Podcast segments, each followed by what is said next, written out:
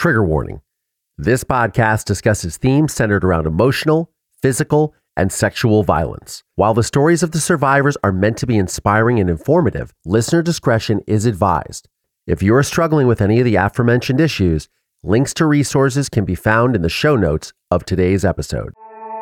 I think that the best I can hope for is to teach people these things that are happening in this relationship that you're being wrongfully accused for of, the the lack of empathy, the invalidation, none of this is your fault. They would have done this to anybody. You had the bad luck of being in the seat. Hi survivors, I'm Tara Newell. And I'm Collier Landry, and this is the Survivor Squad podcast. Woo, another episode down. Another so episode down. Yes, another episode down. But Yes. now we had a special event this week, didn't we? Oh yes, it was my birthday. Oh, I was going to say 4th of July. Oh, Just kidding. I don't know just what you're talking about. no, it was Tara's birthday and as a as a very special birthday, you wanted to have an episode that didn't feature a survivor. It features someone who's giving some really great analysis of a survivor. Yes, because I think as a survivor, it's also important to know who you're up against in that sense. Know thine enemy, right? Yes, so it's great to learn about narcissist. Our guest is Dr. Ramani. Yes, I'm so excited. I love her so much. Yeah. And we've just connected over so many things. you know, for those of you that don't know, so Tara and I were both interviewed on her podcast last year, Navigating Narcissism, which is on Red Table Talk and the iHeart Radio Network. But uh, we were really excited to have her on because she's just, you know, she has a massive YouTube presence, and I've, you know, I've known about her. I started watching her her videos during the pandemic on YouTube, and it was so cool. And then I and then I would hear other people talking about her. And uh, a fan of the show who you got to meet, Tara, last year is um, she is the mother of my second cousin, which her name is Maureen Vita, and she is an EMDR therapist. Yes. And she was so excited that we were interviewing Dr. Ramani. yes, yes. I love Maureen. So Tara, today is a special day. Yes. So it's 3rd of July was your birthday. 4th of July is the birthday of America. And today is the rebirth of what? Oh my gosh, the cookie dough donut at Sidecar Donuts. And I don't know if you come down to California, you have to have a Sidecar donut. This is not an ad at all. This is just, I haven't had this donut in years because it was a seasonal flavor. They kept it around for a while and then they took it away.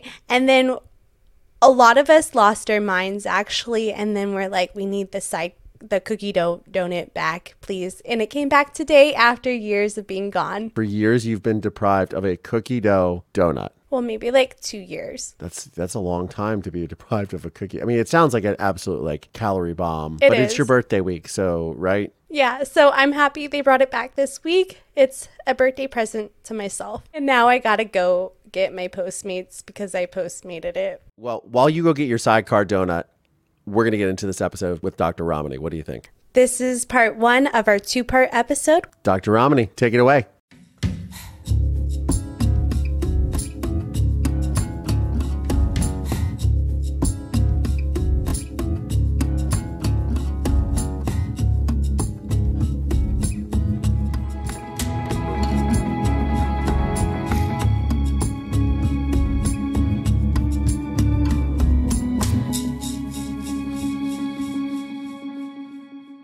So, welcome. Thank you so much for coming on the podcast. For the people that need you in their life and don't know you, who are you? Um, I'm Dr. Ramani Durvasula, Dr. Ramani, as most people know me. I am a clinical psychologist. I am a retired professor, a professor emerita. I am a podcast host. I'm an author. I maintain a YouTube channel. And most people know me for the work I do in the area of helping people who are experiencing narcissistic abuse. well, thank you. I do have to say, we've had a lot of people on the podcast that have been on your podcast Wonderful. because it's kind of funny when we come on your podcast, it's like we build a group and we all connect. So, thank you for having that platform. Thank you, Tara. I mean, it makes me so happy to hear that that, that kind of connection is happening because that's, I mean, I think that uh, the more people hear, you know, I think where the story of you and Collier is so powerful is that you are survivors, uh, you're young people. And I think that people look to you to say, okay, what does the other side of this look like? You know, and I, and, and your stories were public. And that's a very unique place. And so I think that many people look to you and say, okay, they went through something that was awful and they came through the other side and they had to do it on a public stage. I think that when people hear stories like yours, it's, it's really, um, it's it's emboldening people. It, gives people hope. So I was really honored to have you on navigating narcissism. So thank you. Thank you. So Dr. Ramani, uh, so why don't you tell us about how you got into this work that is so amazing? Yeah, I mean, it's a funny how I got into this work because I have to tell you, until 2016, nobody really cared about narcissism that much. I think there were some people piddling around in the space and doing some important work, but it, it but before that, for a very long time, I'd say in the early 2000s, I had been. Um, I had been working with, uh, in, in, as part of research teams. I was a professor at the time, and people were talking about how difficult some of the patients and some of the studies were, they were clinical studies. And the, what they were describing to me, I was like, hmm, that's interesting. These people sound like they have personality issues. And then it led me to go into the research and look at what's been done. Very little. Personality disorders, as they relate to specific things like certain health outcomes and stuff, hadn't been studied. And in fact, there was a real kind of uh, um, renaissance in narcissism publishing that started probably in the mid two, like 2005. And from there on, we've seen a ton of interest in the topic. But when I started doing research into this, it was really as it related to people who were in healthcare settings. I'm doing the research is interesting. It was what it was. Learned a ton, and um, at the same time, I also had a practice. And in the practice, people kept coming into sessions talking about the same kind of relationship: lots of antagonism, lots of narcissism, invalidating, gaslighting. And I was really struck by, hmm, this is interesting. And when I did a deeper dive, what was really striking to me was that nobody in the field of mental health was taking this on, whereas there were hundreds, if not thousands, of published articles about working with narcissists, doing therapy with narcissists, breaking down narcissism. There was almost zero on how to work with people who are going through these relationships. That disconnect was stunning to me. And so that culminated in what would be my first book on the topic um, Should I Stay or Should I Go? Surviving a Relationship with a Narcissist. But then after that, it was interesting. People like, oh, did you get into this because of yourself? Actually, not at all. The first stuff that brought me in was all these other people. And as I connected the dots, then I was like, hmm wait a minute. And it was very interesting that the insight came in through the back door, that the academic interest, the clinical interest, the theoretical interest came first. Then the lack of help for people going through this was also striking to me. And then I connected it to my life. And that was, and that, and then that was that. And then I just kind of just got deeper and deeper into the work more clinically at that point. And then here we are. So when you say it connected you in your life, what do you mean? Multiple people, people in my family, intimate relationships, workplace relationships, friendships that got blown up by this personality style. And I think that for a very long time, I thought, well, I'm the only common denominator here. Maybe there's something about me. Maybe I have unrealistic expectations for human relationships. Maybe I'm actually as bad, dumb, unskilled, foolish, un- unattractive as these people are telling me. I'm like, okay, that's plausible. I can go with that. I already had pretty, you know, low self esteem to start with. And um, and I think that the combination of all of that and just not having a framework. I, I've you know worked with a client recently, a woman who's in her 60s, and she had said, you know what? When I went through this in my marriage 20, 30, 40 years ago, she said there was no there's no playbook for this. Nobody talked about this. And I've worked with a lot of people in their 60s and 70s who said, we only have learned about this in any substantial way in the public arena in the last 10 years. And, you know, and that's the work of myself and a handful of people who started talking about this in a public stage. But, and the two of you know this well enough, media changed, right? The capacity of a person to be able to put out far reaching free content is really something that only started in the last 20 years. And someone like me in a professional space probably only started climbing into this space in the last five to 10 years. So the platforms to do this have only recently evolved as well. Sure, we wrote books, but books still only hit a segment of the population. So this conversation, and then again, 2016, everybody started using the word, and then we were sort of off to the races. I was told by a lot of people, my research mentors, I said, What are you doing? You're killing your career. Don't do this. Nobody cares. And I said, You know, I think there's something here. No, no, no, you're making a mistake. I said, Then it's my mistake. Let me make it. And here's the mistake. I'm sitting here. That's incredible. That's great. Do you think that when you see a narcissist and you start to learn about what narcissist is or narcissism is, that you kind of are like, your eyes are uh, wide open now, and then you start to see them everywhere? I think it's a slow opening, Tara. I wish I could say it's like, bing, now I see it. A lot of people are really resistant to learning about this because it's a real I mean, especially if you're anybody who's ever walked through the world with any form of optimism or belief in human goodness, it's definitely a parade killer. Let's put it that way. And so you feel as though what? People really you're telling me these personalities can't really change. It's always going to be like this that these people are more successful. Like you're telling me that charming and charismatic person isn't always going to be charming and charismatic. It, it, the problem with this work is number one it crushes a worldview. But number two it also dismantles other stuff in our world right? I mean the fact is is that when you do work on, an, on narcissism, it's really anti-oppressive, anti-patriarchal stuff, and people don't like that. I mean, people like the systems the way that they are. And so when you're saying, you know, actually, when a person's walking around entitled and has no empathy and is really arrogant and is trying to overpower and control you, that's not healthy. That's a big shift in the paradigm. And I have to tell you, psychology is a field that was developed by white men. So you can imagine this is not a field that is going to be particularly as responsive as it could be to people of color, to LGBTQ folks, to anybody who has less societal power. So I roll in here, you know, sort of the disorganized mess I'm in. I'm saying, whoa, whoa, whoa, whoa, whoa. Let's slow down. And if anything, what I do is I get a lot of criticism for I'm the rotten one. I'm the one who shouldn't be castigating narcissistic people. Narcissistic people have rights too. I said, they have more rights than me. So really, I'm not going after a disempowered group, but there's a lot of pushback on what myself and others in this space are doing. That's insane. You know, you just hit it right on the head the patriarchal mm-hmm. aspect. That is that is a word that I feel we are going to start hearing a lot more as well. We should.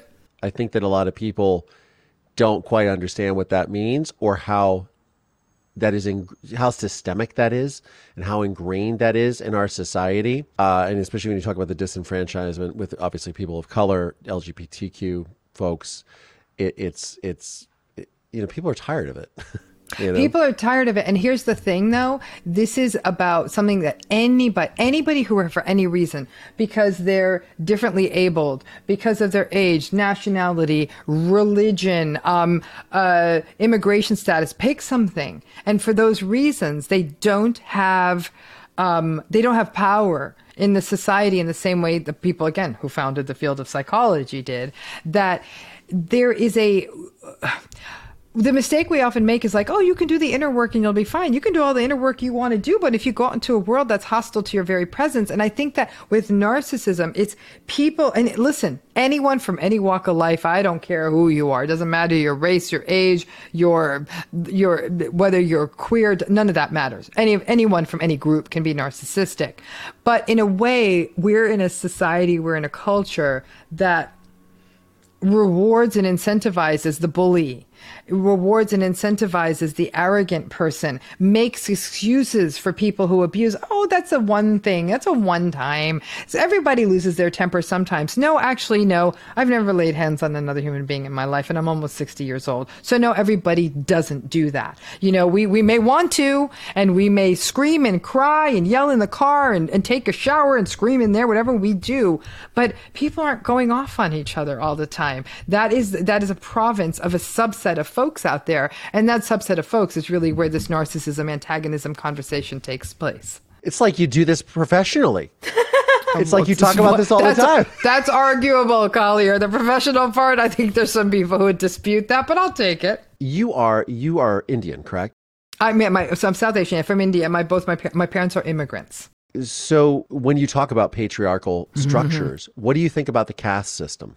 It's horrific. I mean, India is a great example of a very hierarchical, very patriarchal culture with stratified systems within it that have been there for a very long time and have resulted in tremendous harm in people who are not empowered in those systems.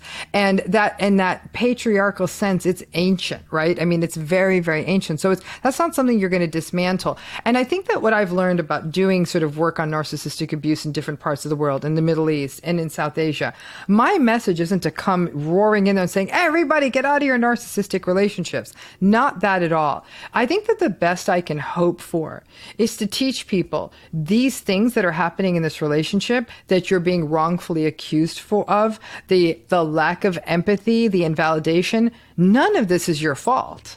They would have done this to anybody. You had the bad luck of being in the seat. It's almost like getting a middle seat on an airplane. Like that, that's really what it is. Like this is not a, a character flaw in you. That's just sort of the bad luck of your life that this is happening. And so I think that what we, you know what what of what I can do in those parts of the world and say what is happening to you, what you feel is happening to you. This is real, but to fully appreciate the circumstance, that I'd say the vast majority of people cannot leave every narcissistic relationship they're in. We all don't have one. For some people, it's a primary relationship. It could be a, um, a long term committed partner, a marriage, spouse, something like that. It could be a parent.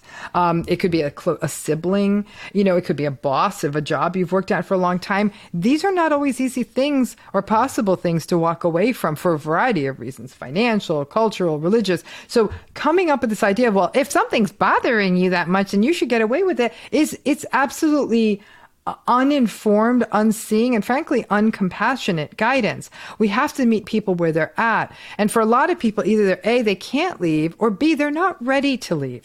And so for me, the work is uh, if you, whether you leave today, tomorrow, 20 years from now, or never, what I want to lift you out of is a cycle where you feel that you have no right to bring your autonomous voice to somewhere in the world, not the narcissist, but to other spaces that you you have the right to express yourself. You have the right to have needs. You have the right to have an identity separate from this relationship.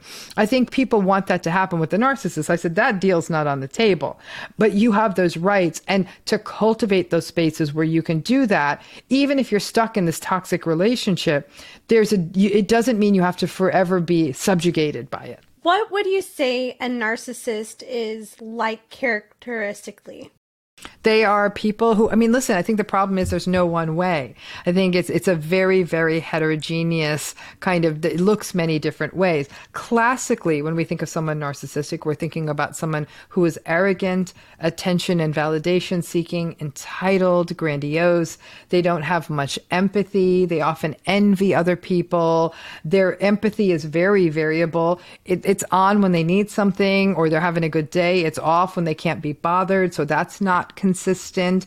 Um, there's there there's they can't tolerate frustration or disappointment. They'll lash out at people when the things are not going their way. Um, they're very, very selfish and egocentric, and everything is they put their needs first. If your needs happen to be aligned for them, then great for you. It's going to feel like you're getting what you need that day. There's a lot of there's a lot of a need for control, and at the core of the, that sort of classical narcissistic picture, any narcissistic picture, is a lot of insecurity. All of these things I'm talking about, the grandiosity and the entitlement and all of that, they're defense defenses to protect this very insecure person who basically is constantly dealing with these inner demons. However, not all narcissistic people look that way. Some narcissistic people are more what we call vulnerable, and they're more resentful and sullen and angry and um, they have a chip on their shoulders and they chronically feel like victims and they can actually be quite anxious and hostile and angry and sometimes even sad and socially unskilled. There are some narcissistic people that look almost psychopathic. They are um, manipulative and exploitative and they are, um, they can be very dangerous and coercive and have even less empathy. There's some narcissistic people who get their validation by doing things for other people. So to, at first blush, they seem like great people. They're fundraising and they're rescuing dogs or they're rescuing giraffes or they're raising tons of money for something or they're they're helping people in their town. You're like, how could that how could that be bad?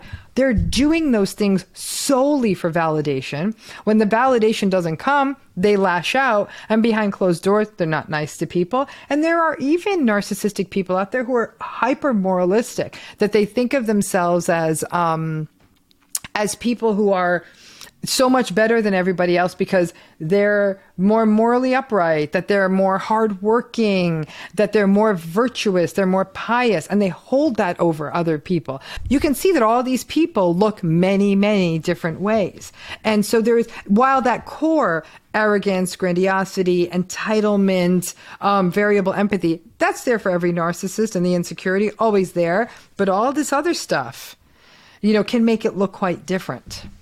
And if someone was wondering if they were a narcissist, what would you say to them? Like if they were like, okay, I think I have all these qualities, but I'm wondering why if I could be a narcissist, like Collier and I get called a narcissist by people sometimes. And so because we expose our stories or we're talking about our stories and they feel like I get it all the time. I get it all Oh, the time. good. So I Okay, get it. great. Yeah, no, no, no, no, no. I think anybody who puts himself on a public platform is going to be called narcissistic. Yeah. And what is the difference between being a narcissist and being narcissistic? Because I think we talked No, they- about when we were on your show about that so, that there is a level of narcissism in everyone that's a survival mechanism, right? I'm going to push back on that a little. Okay. This idea of healthy narcissism, I've got a problem with that because it's it's the sense of what is sometimes termed healthy narcissism is actually boundaries and healthy assertiveness and and um, sometimes recognizing that there may be a need to put your needs first, but then you are empathic and aware when you do it. That's just a healthy person. So I, I think healthy narcissism. What is that? Is that um, I don't know. Is that like um, like healthy fast food? Is that a thing? Like I don't really think so. I mean, healthy fast food is just like healthy food that a fast food restaurant might sell and it's probably not going to happen because it's still processed so they can keep it in a box for three years so it's a um i think that that that tr- that can be confused. Here's the rub. If somebody really said, Hey, doc, I'm worried I'm narcissistic. I'm like, that's, I said, that, first of all, that's already a good sign because there's something in you that's self reflective that's making you wonder, am I putting, am I putting myself ahead of others? So that's showing an insight and a self reflective capacity that from a baseline, we're probably not going to see in a lot of narcissistic people. But then I'll do a deep dive with someone. I'll say, okay, I might even put scenarios out in front of them. And we'll talk about what does entitlement look like? What does um, selfishness and egocentricity look like? How does, how does empathy work for them? How often do they stop and pause and think about what other people think and all of that? And some people will still say, yeah, no, I don't. And so, are there some self aware narcissistic people? Sure. It's rare. It's rare. By definition, narcissism is a non self aware condition. But are there some that are self aware? There are. I've worked with them in, in therapy. And they came in for a specific reason. They knew what they're getting into with me. And they'll say, I know this. And, but, but in the same breath, they'll say, I know this about me.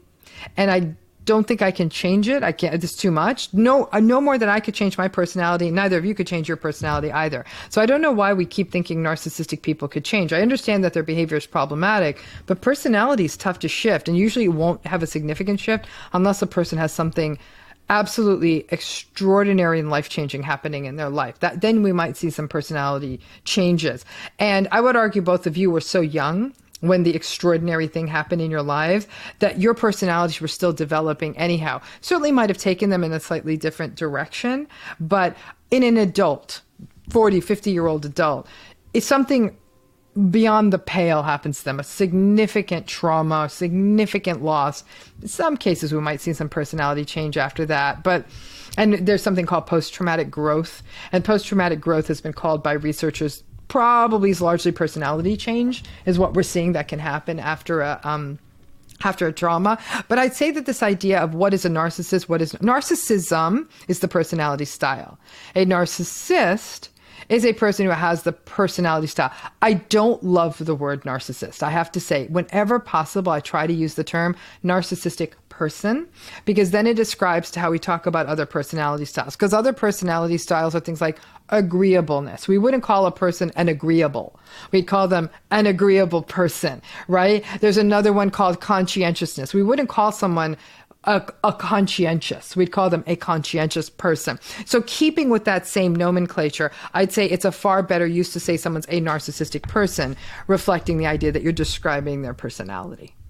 This concludes part one of our two part episode. Can't wait for part two? Please subscribe to the Survivor Squad Patreon to receive exclusive early access to all episodes. On that note, survivors, I'm Tara Newell. And I'm Collier Landry. And this is the Survivor Squad podcast. We'll see you guys. Bye.